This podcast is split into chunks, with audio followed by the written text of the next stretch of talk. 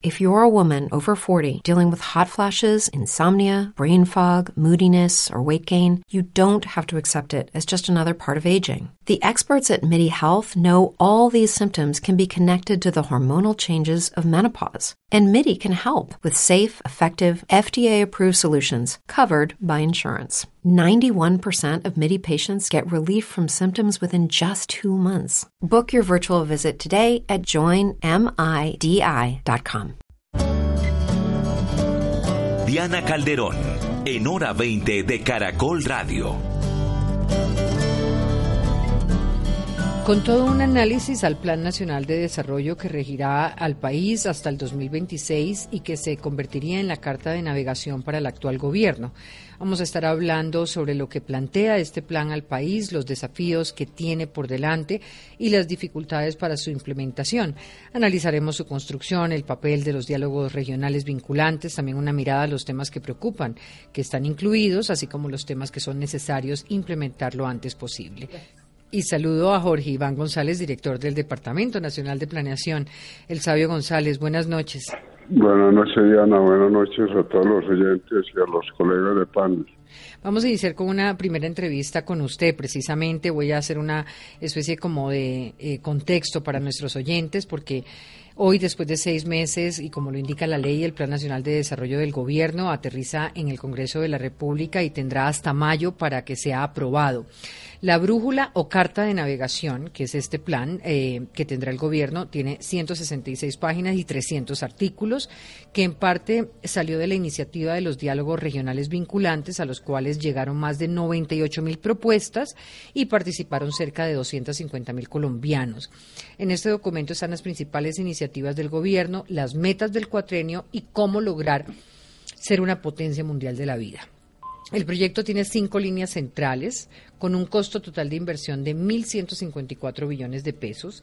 Estas líneas son ordenamiento territorial alrededor del agua, seguridad humana y justicia social, derecho humano a la alimentación, transformación productiva y convergencia social y regional, así como tres ejes transversales, paz total, actores diferenciales para el cambio y estabilidad macroeconómica líneas que se ven reflejadas en esos 300 artículos que plantean una serie de cambios para el país que van desde modificaciones en la entrega de subsidios, la creación del programa Cero Hambre y la extensión de subsidios hasta el 2027 en el caso de algunos servicios públicos, incluye educación superior pública gratuita y modificaciones a los valores máximos, subsidios para vivienda de interés social, así como la creación de un sistema nacional de reforma agraria y desarrollo rural que busca acelerar dicha reforma y la reforma rural integral.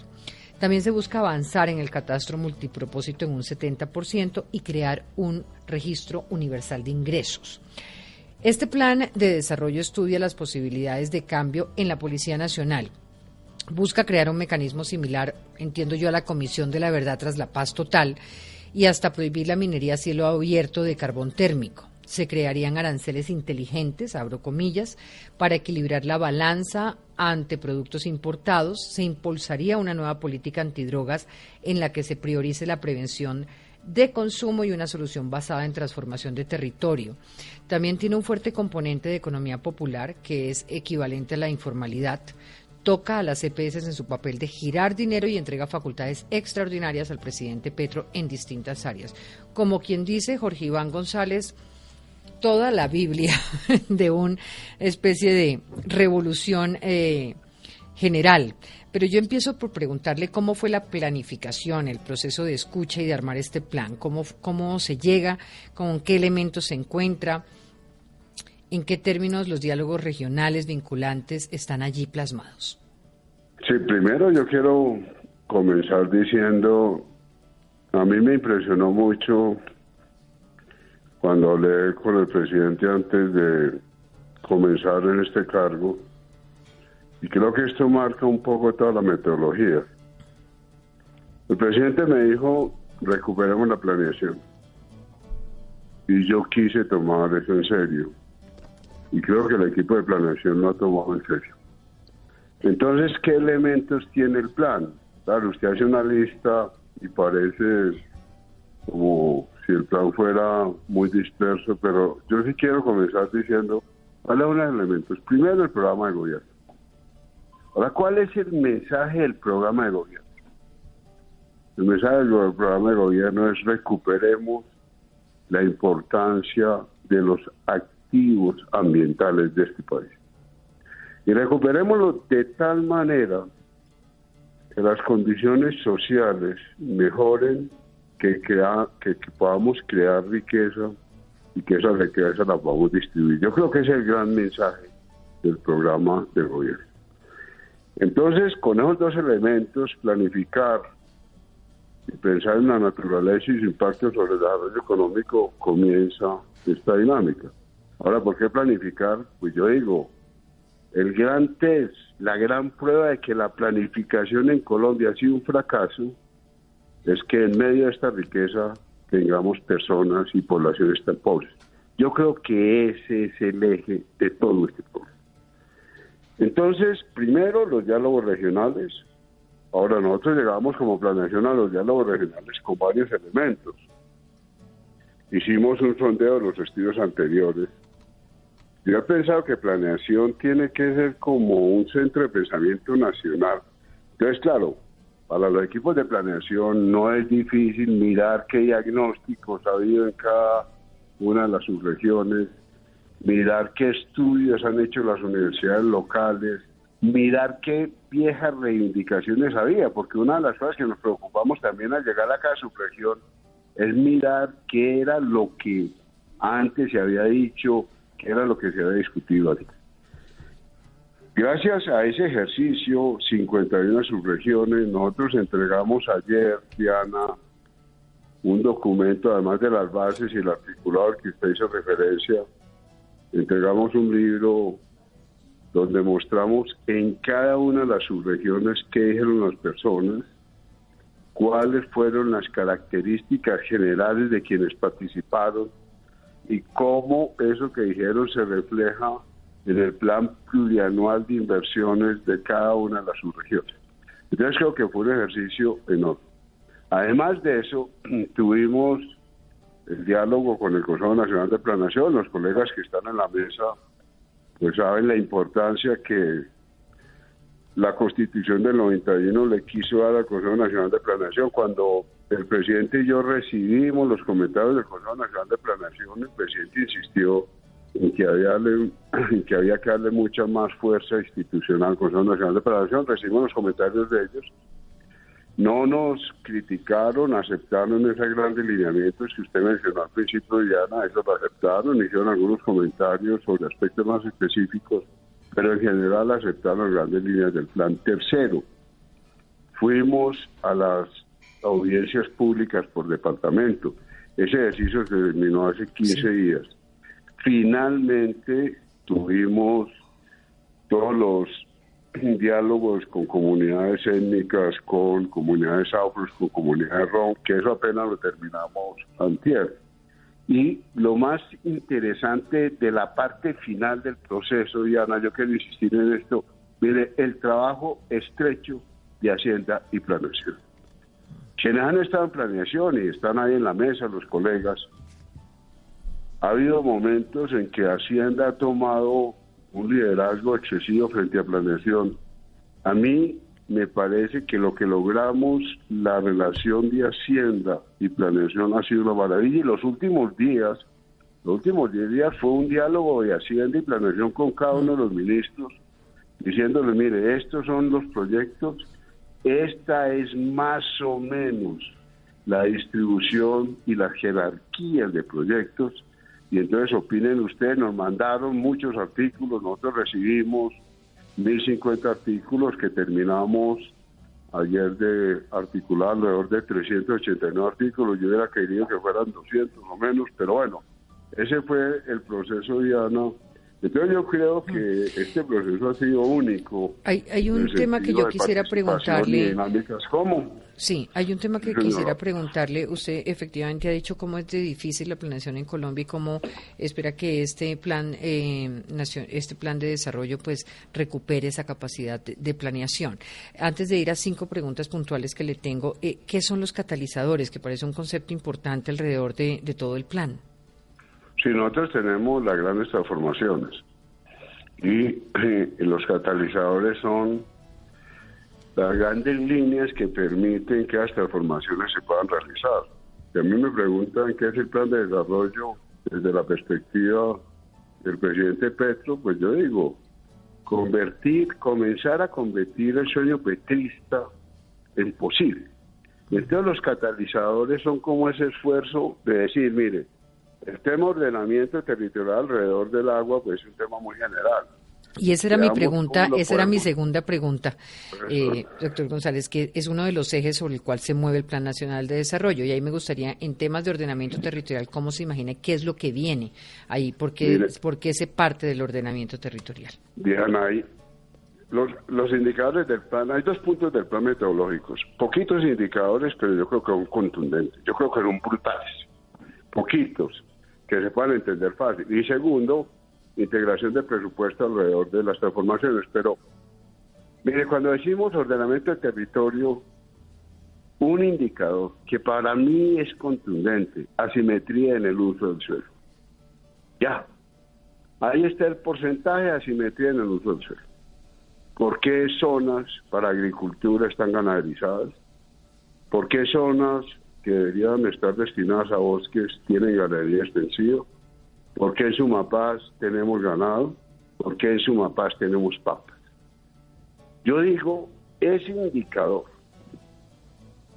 si usted lo potencia, si usted lo explota, pues transforma el sector agropecuario. Otro indicador de esta transformación, de esta estrategia, es catástrofe multipropósito. Los colegas economistas, todos sabemos la primera condición elemental para que haya mercado del suelo es que los títulos de propiedad estén bien definidos. Cuando nosotros encontramos que el catástrofe multipropósito apenas cubre el 9.4% de los predios, entonces decimos la situación de ordenamiento del territorio es premoderna. Y entonces aquí hay otros elementos, pues que todos vimos, la articulación de planes de ordenamiento, el plan de ordenamiento de Bogotá no está articulado con el de Chía ni con el de la Calera. Ese es un tema brutal. El papel de la CAR, el papel de los PONCA, el papel de los departamentos, el papel de la región metropolitana. Nosotros lo que estamos viendo en este plan, mire, aquí no hay ordenamiento territorial, aquí lo que hay es un caos territorial. Y otro elemento sustantivo, el tema de cultivos ilícitos, el tema de deforestación y de minería ilegal. Eso es ordenar el territorio. Ordenar el territorio es aceptar, como decía. sin duda, sin duda necesitamos un plan de desarrollo solamente dedicado al ordenamiento territorial. Pero necesito eh, pasar a unos temas puntuales, doctor González. El artículo 125 plantea el giro directo de la ADRES a las unidades de, eh, a las unidades de pago por capitación. Le pregunto eh, que ese papel que hoy cumplen las EPS y que se ha discutido en lo que viene de la reforma de la salud no es un artículo que representa una especie de reforma expresa a la salud? ¿En qué situación quedan las CPS sin esa intermediación Ayer yo ya había unos trinos tratando de decir es que ustedes están metiendo una reforma en la salud por detrás. Nosotros lo que único que estamos diciendo es las EPS siguen siendo pagadoras. Las EPS siguen cumpliendo todas las funciones que están cumpliendo. Pero el artículo no plantea que la ADRE sea el que genera el giro directo. El giro, pero no pero no, el tema complicadísimo y la una de las funciones centrales de las EPS es la función de eh, ser pagadores y decir esta factura que me manda el hospital es correcta o no es correcta. Eso se mantiene igualitico porque nosotros somos conscientes de que esa función fundamental que cumplen las EPS en el régimen contributivo no se puede eh, sustituir inmediatamente, digamos. Eh, ese es un tema de la reforma de la luz. Nosotros hemos tenido mucho cuidado, ¿Qué, es lo que cambia el artículo 125? A ver si es que no lo estamos entendiendo bien. No, no, el, artículo 100, lo, lo único que hace es decir, inmediatamente hay una orden de pago, se paga. Es decir, lo único que se está tratando de evitar ahí es que la plata se quede 5, 6, 7 días en la EPS después de que la EPS ha dado la orden de pago. Eso es. Pero aquí no estamos pensando en sustituir la función de las EPS ni en quitarle... Es que lo tengo acá, la ADRES en nombre de las EPS y demás entidades obligadas a, compensar, realizará el giro directo de los recursos de las unidades de pago por capitación de los regímenes contributivo y subsidiado. Pero Diana, ahí no dice que el ADRES será pagador. Ahí no dice que el ADRES va a revisar la factura que pasa el hospital. Simplemente lo que dice es que para agilizar el giro, el AERES tendrá esa función que ya la está haciendo en gran parte del régimen subsidiado. Entonces, no, aquí no hay ninguna...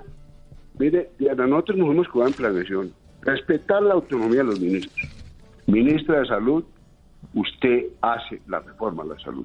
Ministra Gloria, en pensiones, usted hace la reforma en las pensiones y hace la reforma laboral. ¿Qué es lo único que nosotros decimos en las bases?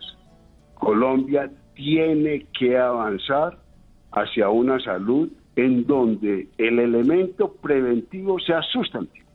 Eso es lo único que nosotros estamos viendo en las bases. Paso a los subsidios, el doctor González. Transitamos hacia un Estado eh, asistencialista, hacia subsidios y transferencias monetarias, o esto es solamente organizar los subsidios que hoy tenemos y unificarlos, y qué rol jugaría el registro universal de ingresos que viene en el plan. Sí, entonces nosotros lo que estamos diciendo es, si ven cuatro, los distintos informes que tenemos sobre las condiciones de vida de las personas, sobre todo de las personas de más bajos ingresos, pues tenemos que seguir avanzando en la interoperabilidad. Es muy impresionante, Diana y oyente, lo que ha avanzado Planeación Nacional en lo que ahora conocemos como el registro social.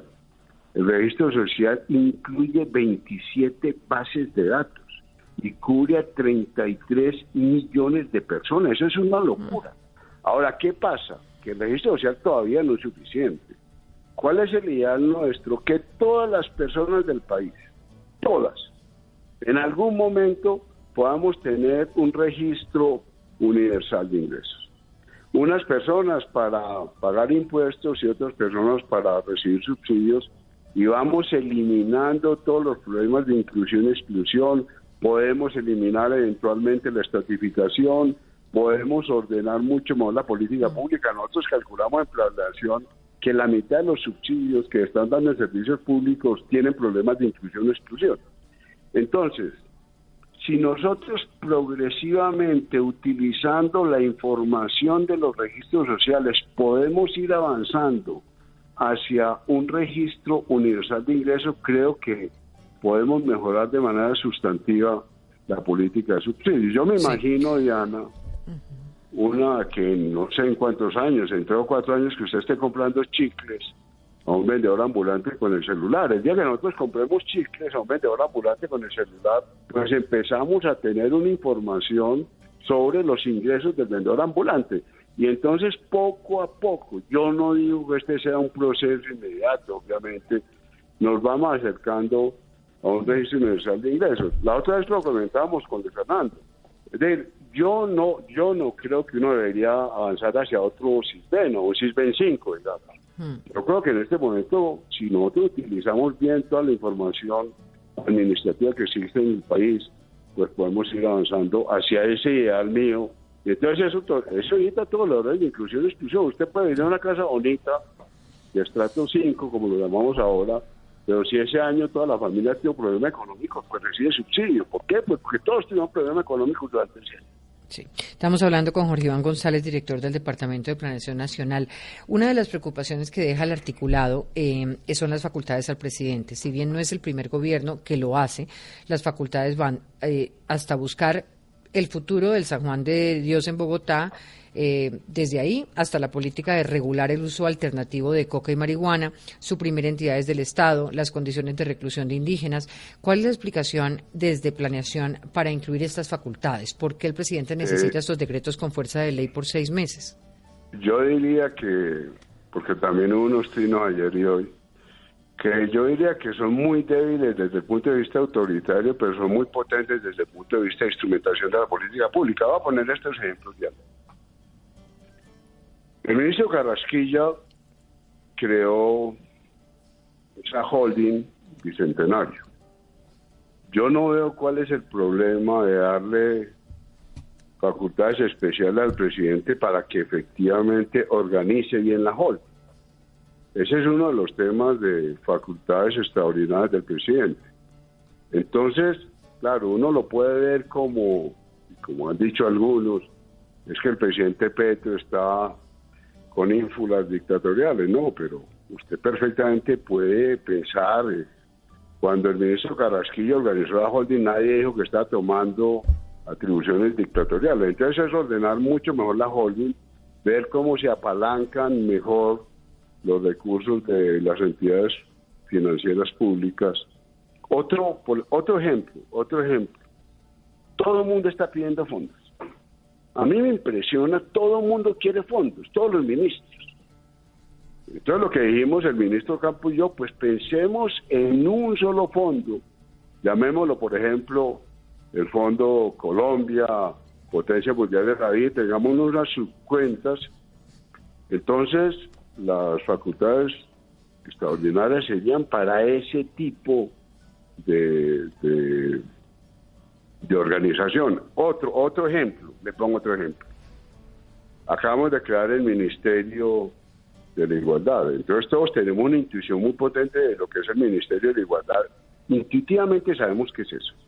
En este momento con la acción presupuestal se está discutiendo de dan 500 mil millones de pesos o un millón.